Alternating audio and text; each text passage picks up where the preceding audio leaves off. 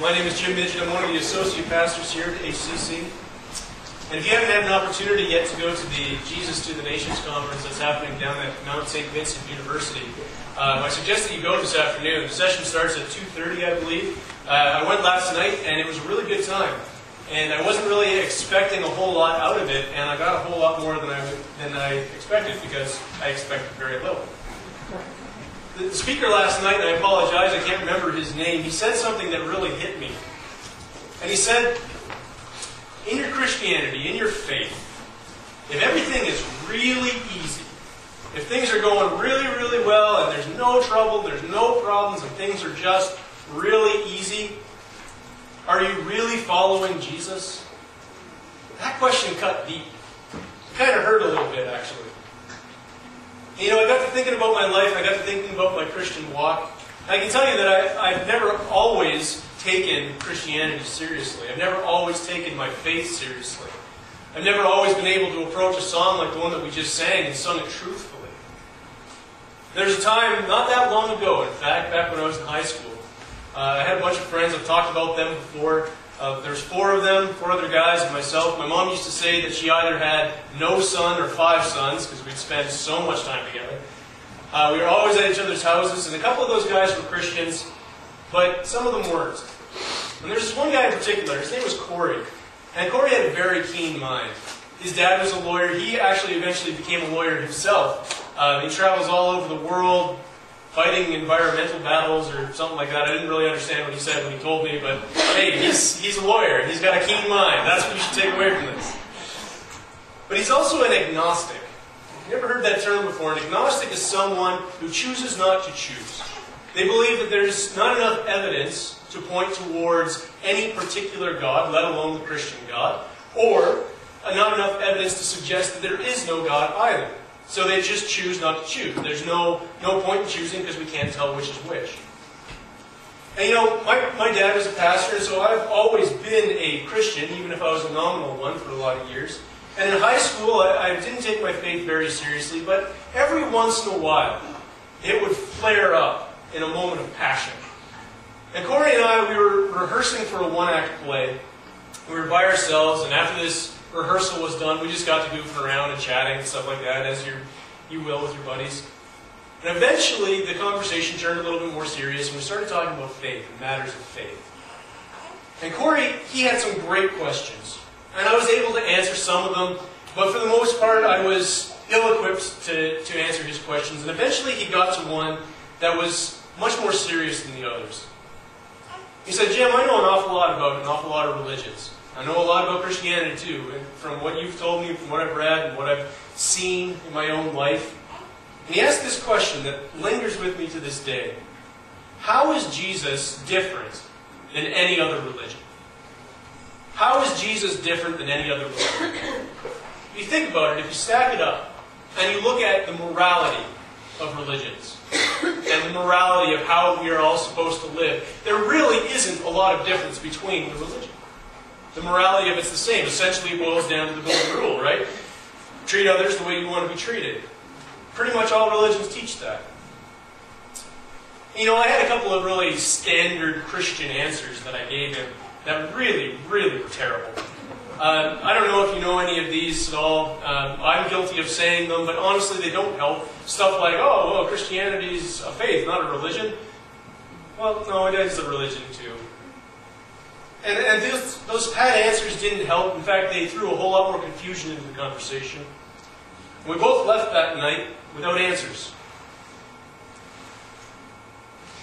And I want to ask that question today. How is Jesus different than any other religion? How is Jesus different than any other religion? Hopefully, when we come away from here today, we're going to have a really good answer to that.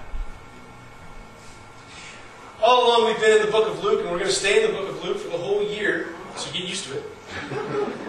right now, we're in Luke chapter 22, verse 39. So if you have the Bible, flip it open. Luke chapter 22, verse 39. Last week, we were discussing communion. We were discussing the Last Supper that Jesus had with his followers. And Jesus has just shared some very inspirational words. He's just shared some very mystical words to them as well, things they didn't understand. Afterwards, there, there was an argument that broke out about who was going to be greatest in the kingdom of heaven, and he kind of calmed all that down and refocused the disciples on what they should be thinking about. He gave Peter a couple of warnings about what was about to happen to him, about Peter's denial of Jesus.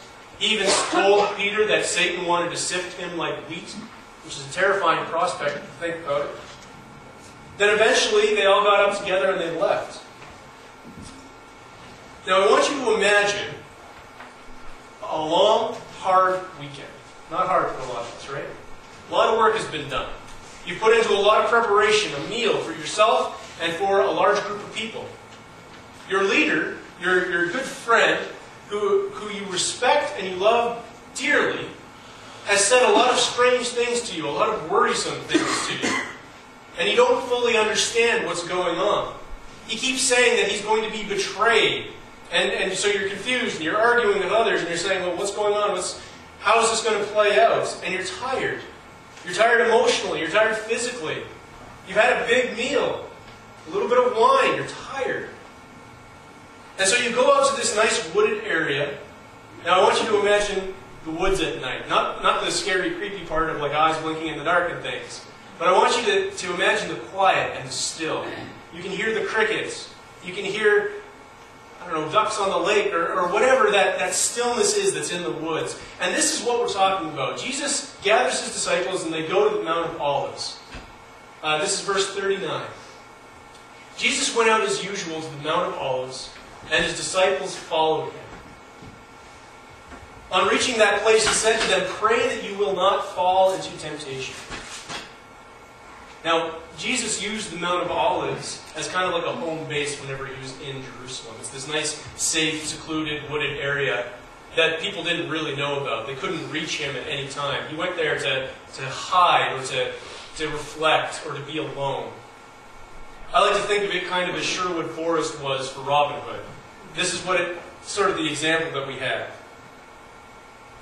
But when Jesus brings them all together in that nice secluded spot, he asks them to pray. And of all the things that he asks them to pray for, he asks them to pray that they will not fall into temptation.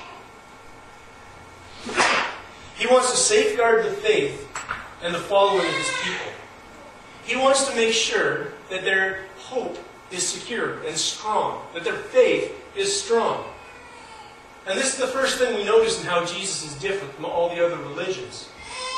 Jesus demonstrates that his primary concern is for other people. Of all the things that Jesus could ask them to pray for, think about what he's about to do. He tells them to pray that they themselves do not fall into temptation. But what kind of temptation is he talking about here? Why is this the prayer the disciples are supposed to pray? We're told in Jude 20 that prayer builds our faith. In James 5, it says that prayers offered in faith are powerful things that help build us up and help demonstrate the action and the power of God. Prayer is important. Prayer will safeguard us against temptation. It's a vehicle for action for God, and He will absolutely respond. So the act of praying in itself will help fend off temptation. That's great. That's simple. But I think the disciples are facing temptations that, that we may not be familiar with, or at least on the surface. The first thing that probably popped into your mind when I said temptation is some of the easy sins to identify, right? You know, we talk about lust, or we talk about, I don't know, alcohol abuse or drug abuse. We talk about selfishness, that type of thing. And whenever we say, you know, guard yourself against temptation, that's usually what we, we want to build ourselves up against. But I don't think that's what Jesus was trying to say to the disciples in that moment. You see, the temptations that they face, we're, we're aware of. In just a few short verses, we see Peter denying who Jesus is. We see Peter going back on his word with Jesus about, I will follow you to the grave if I have to, Jesus. No, he didn't so much do that. Jesus had been making all kinds of promises. All of the disciples had heard him say, if you tear this building down, if you tear this temple down, it will be rebuilt in three days. He promises that he will never leave them, he will never forsake them. He promises a lot of things to them. And in the darkest moments, in him going to the cross, all of his disciples, except for John, abandoned him. The temptation that these disciples are facing is not our standard, regular, run of the mill temptations. The temptation that they're facing is disbelief in the Word of God. The temptation is not to obey. The temptation is not to place their hope and their trust in the future that God promises them. And so he says, Pray that you will not fall into temptation. Pray that you will trust the Word of God. Pray that you will trust my promises. Another interesting thing we read in, in, the other Gospels when Jesus comes back to them and discovers that they've fallen asleep quite a few times. That's understandable why they fall asleep. They're tired. It's been a long day. And they're worried and all that stuff. But he comes back to them and he says, Why aren't you praying? Why are you sleeping? We see something that's very, very important.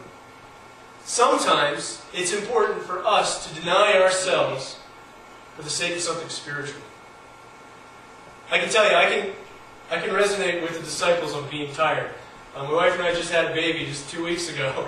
And let me tell you, I get what tired is now. I understand. And there is a significant temptation there. There's a temptation to let work go undone. There's a temptation to neglect my spiritual needs so that I can take a nap. and it's a strong temptation. But sometimes the spiritual is far more important than the physical. Sometimes. Not all the time. Sometimes. And this is one of those moments. Jesus needs the whole group praying. He wants them to remain strong, to resist the temptation to ignore the spiritual things that are going on in the world right at that moment in favor of sleep. And then Jesus does something absolutely fascinating to me.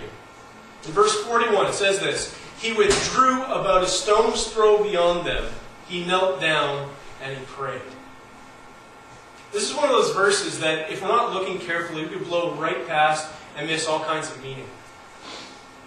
Think about it. Jesus goes a stone's throw away from his disciples. Why didn't he just kneel down with his disciples and start praying with them? If he comes back later and is annoyed that they fell asleep, why didn't he just stay there and pray with them and lead them through a wonderful prayer? Why did he go off by himself? Jesus distances himself from his friends. And there's a lot of reasons to do this. Maybe he didn't want to be distracted by them. Maybe he just he wanted to get his head around what was about to happen, and so he needed to focus. That's all possible. But consider this. Jesus is in the last moments before trouble strikes. He's in the calm before the storm. He knows exactly what is coming. He knows about the betrayal. He knows about the cross. He knows about a lot that is about to happen to him. And it is a crisis of immeasurable proportions and it's bearing down on him. And instead of gathering his faithful followers together, instead of holding hands with them or asking for a hug or trying to pass some of that burden off to them, he goes off by himself and prays to his one and only source of strength God. He connects himself to God directly. He puts his anxiety, his fear, his pain, his trust, his hope, everything squarely on the shoulders of God and doesn't spread that around to his friends and family. In 1 Peter 5, verse 7, it says, Cast all of your anxiety on him, on God, because he cares for you. I'm not saying that it's wrong for us when we face crisis to go off and to to have to be by ourselves and to not trust in our friends and our family and good Christian people. That is not what I'm saying. But when crisis comes our way, who do we put our hope and our faith and our trust in? I mean, really, when you dig down deep, do we put our hope and our faith and our trust squarely on the shoulders of God and everything else is incidental? Or do we have all of our friends and family come around us and support us, and we put our hope and our trust and our faith kind of in that they will feed us, and then we emergency call God and say, hey, if you can do anything about this, that would be super. But if not, don't worry about it because I got these guys. Really? It's not wrong for us to look for support in those closest to us. It's not sinful to take care of each other. In fact, as the body of Christ, it is our duty to take care of each other as much as we can. So that people are free to be with God and to have that interaction with God. So that they don't have to worry about cooking a meal or, or about childcare or, or whatever it is. We're supposed to support each other in that way so that they can be connected directly with God. That's the point. What makes Jesus different? His strength, his will comes directly from God and from no one else. That makes Jesus different. And then look at how he prays here in verse 42. Father, if you are willing, take this cup from me. Yet not my will, but yours be done. An angel from heaven appeared to him and strengthened him. And being in anguish, he prayed all the more earnestly, and his sweat was like drops of blood falling to the ground. Have you ever really looked at his prayer? Think about it. Let's put it in modern language. He goes to God, he looks at him, and he says, God, you know what? This is a little much. This is too much. I don't want to do this, God. It's a little scary. Take this away from me.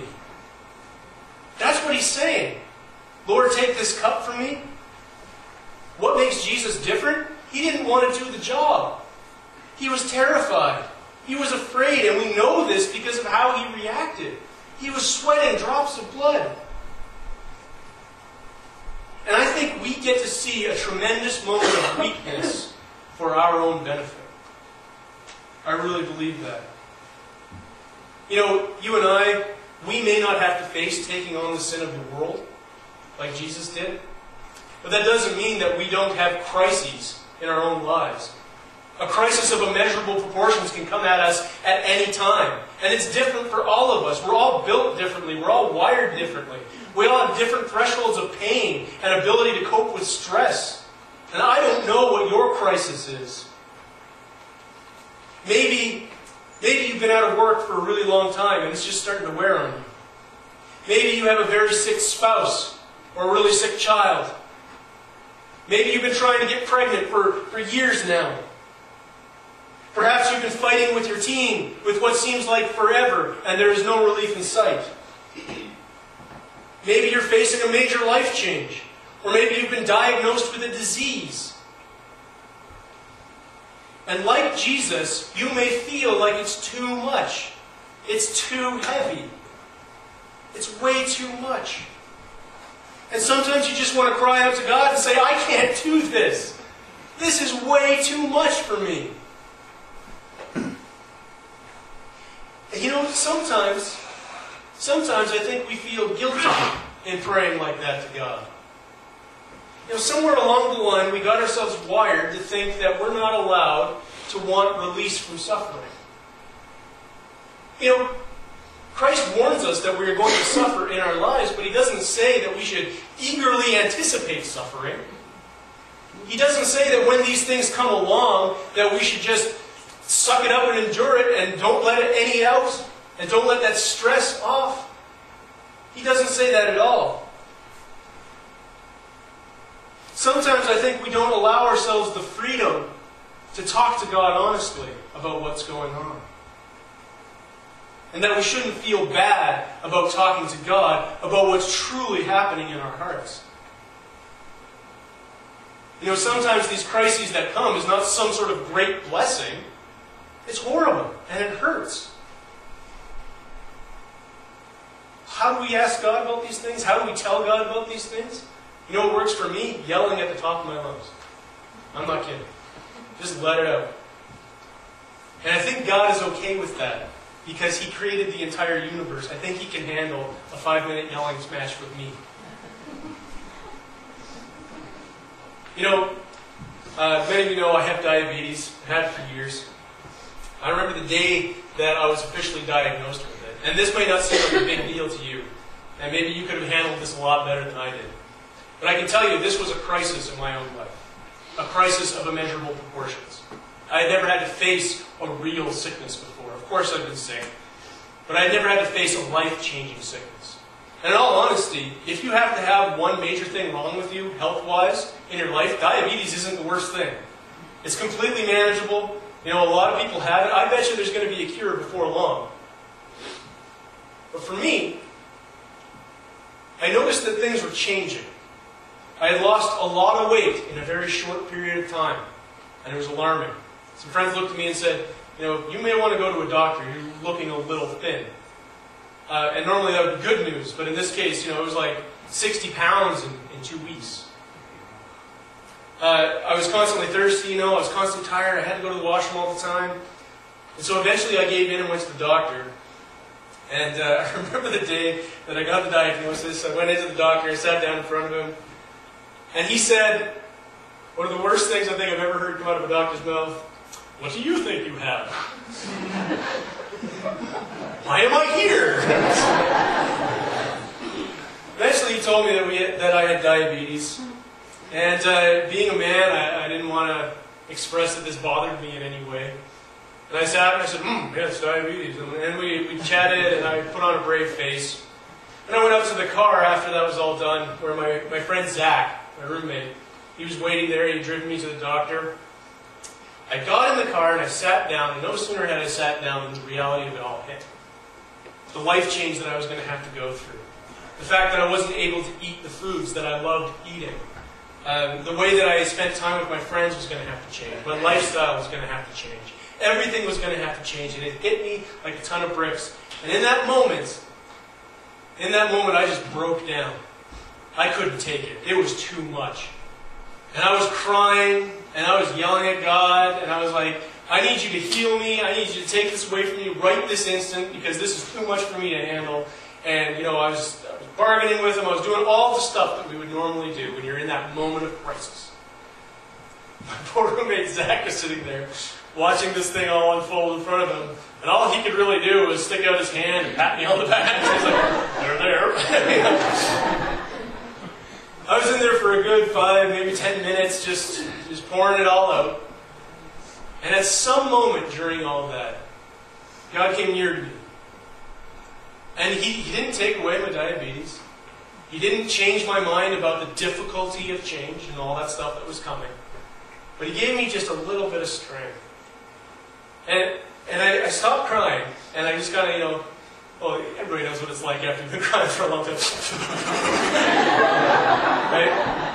And I stopped, and I just breathed a few breaths, and I just knew it was going to be okay. That's it. That's all that happened. Nothing major. And my friend Zach, seeing that the crisis had kind of passed, he again patted me on the back and said, Come on, let me go buy you a Slurpee.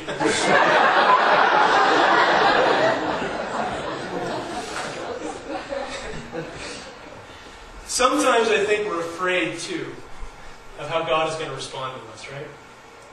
If we burst out with, with emotion and if we're totally honest with Him about how we feel about this crisis that's in our lives, we're afraid that He's going to come at us with a lecture. We're afraid that He's going to pull some sort of Old Testament stunt and say, You think it's bad now? But God doesn't leave Jesus alone. Take a look at verse 43 one more time. An angel from heaven appeared to him and strengthened him. God doesn't leave Jesus alone. He doesn't do those things that I said. He doesn't give him a lecture.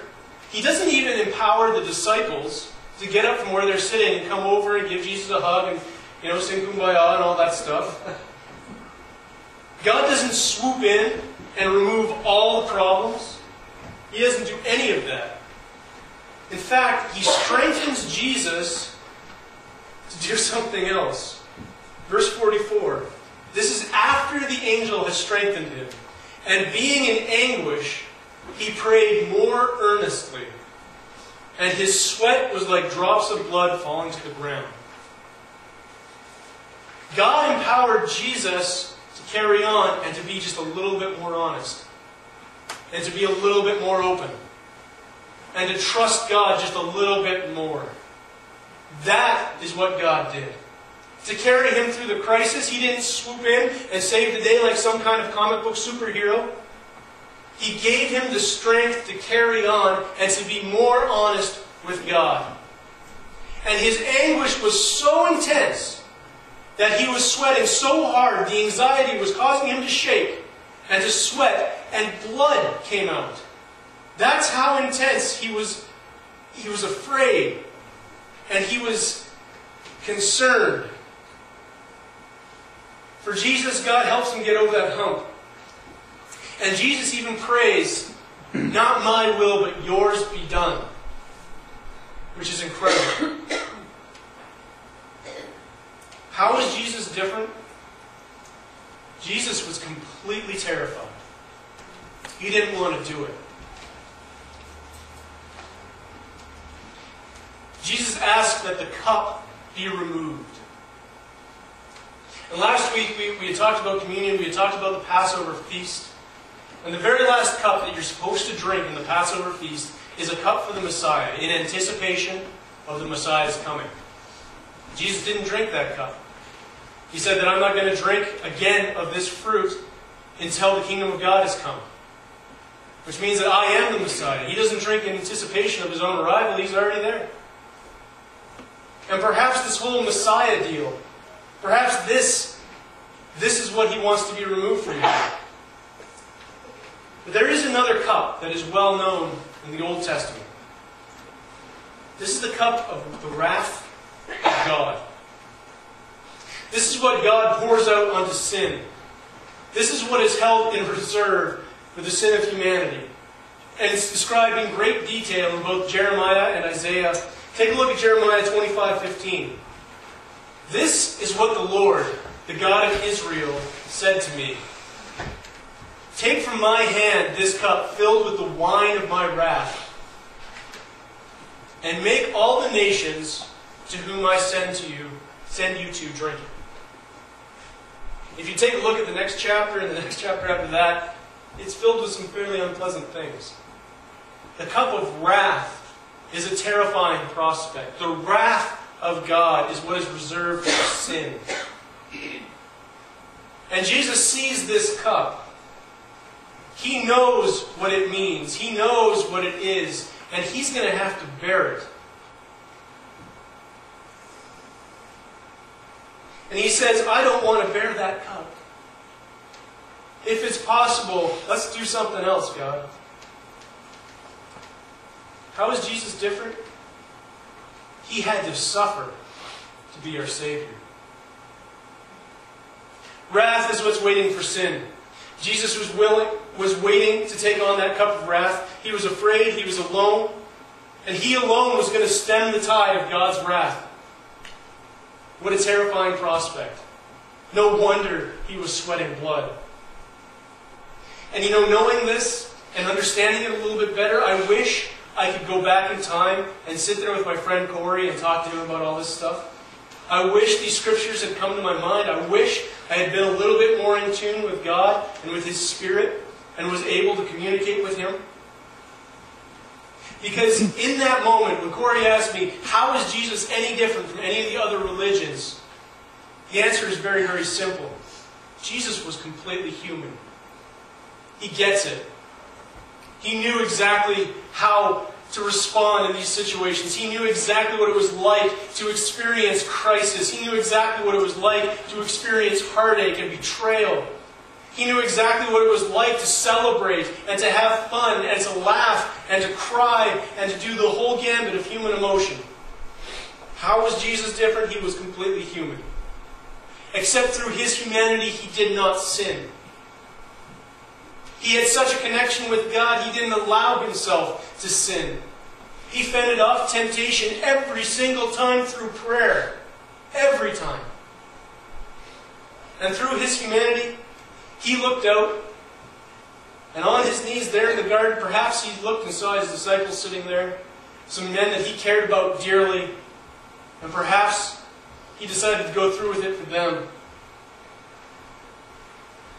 But I think he looked out and saw some people suffering. I think he saw all of us suffering.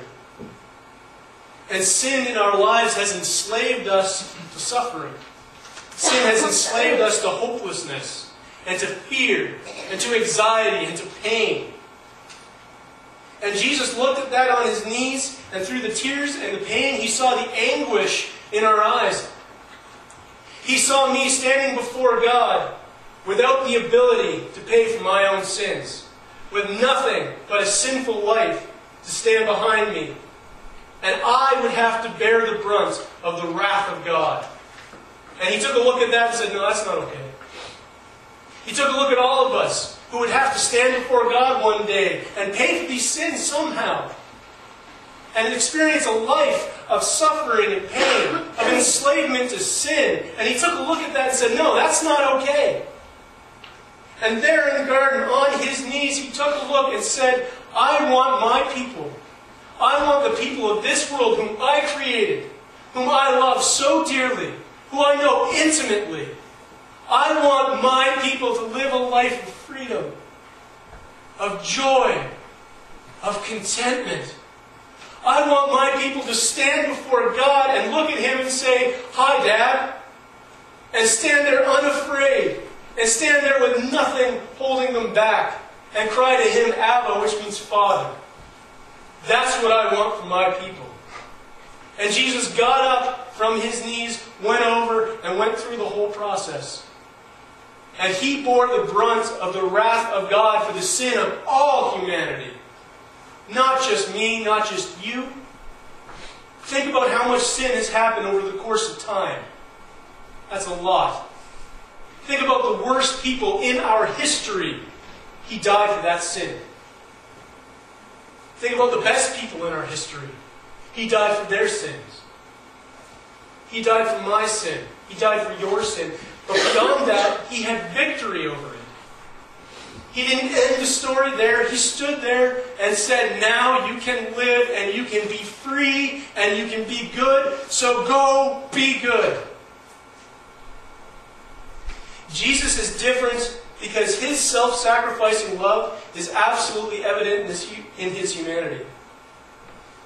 He desired us so much that he braved the wrath of God for us. And you know what? This is called grace. And it is the absolute foundation of our faith. Without it, we've got nothing. Without it, we've got a list of rules that are impossible to follow. He gave us grace. He gave us this gift. We're going to be singing a song here in a second. That's about Jesus. It's called Jesus, Son of God, and it's a new song. While we sing it, I hope and I want us all to sing it as a prayer. To offer ourselves before God as a prayer, keeping Jesus in the center of it all. The song is going to describe the act of grace and the act that Jesus did, and it'll explain who He is. And let's use this as a prayer of submission, a prayer of thanksgiving for that gift that He gave us. We have a wonderful Savior who knows what it's like to be one of us. He knows what it's like to suffer. He knows what it's like to go through crisis. And He is totally and completely willing to come and to strengthen us if we would just let Him do it. We're going to sing about our Savior. In Jesus.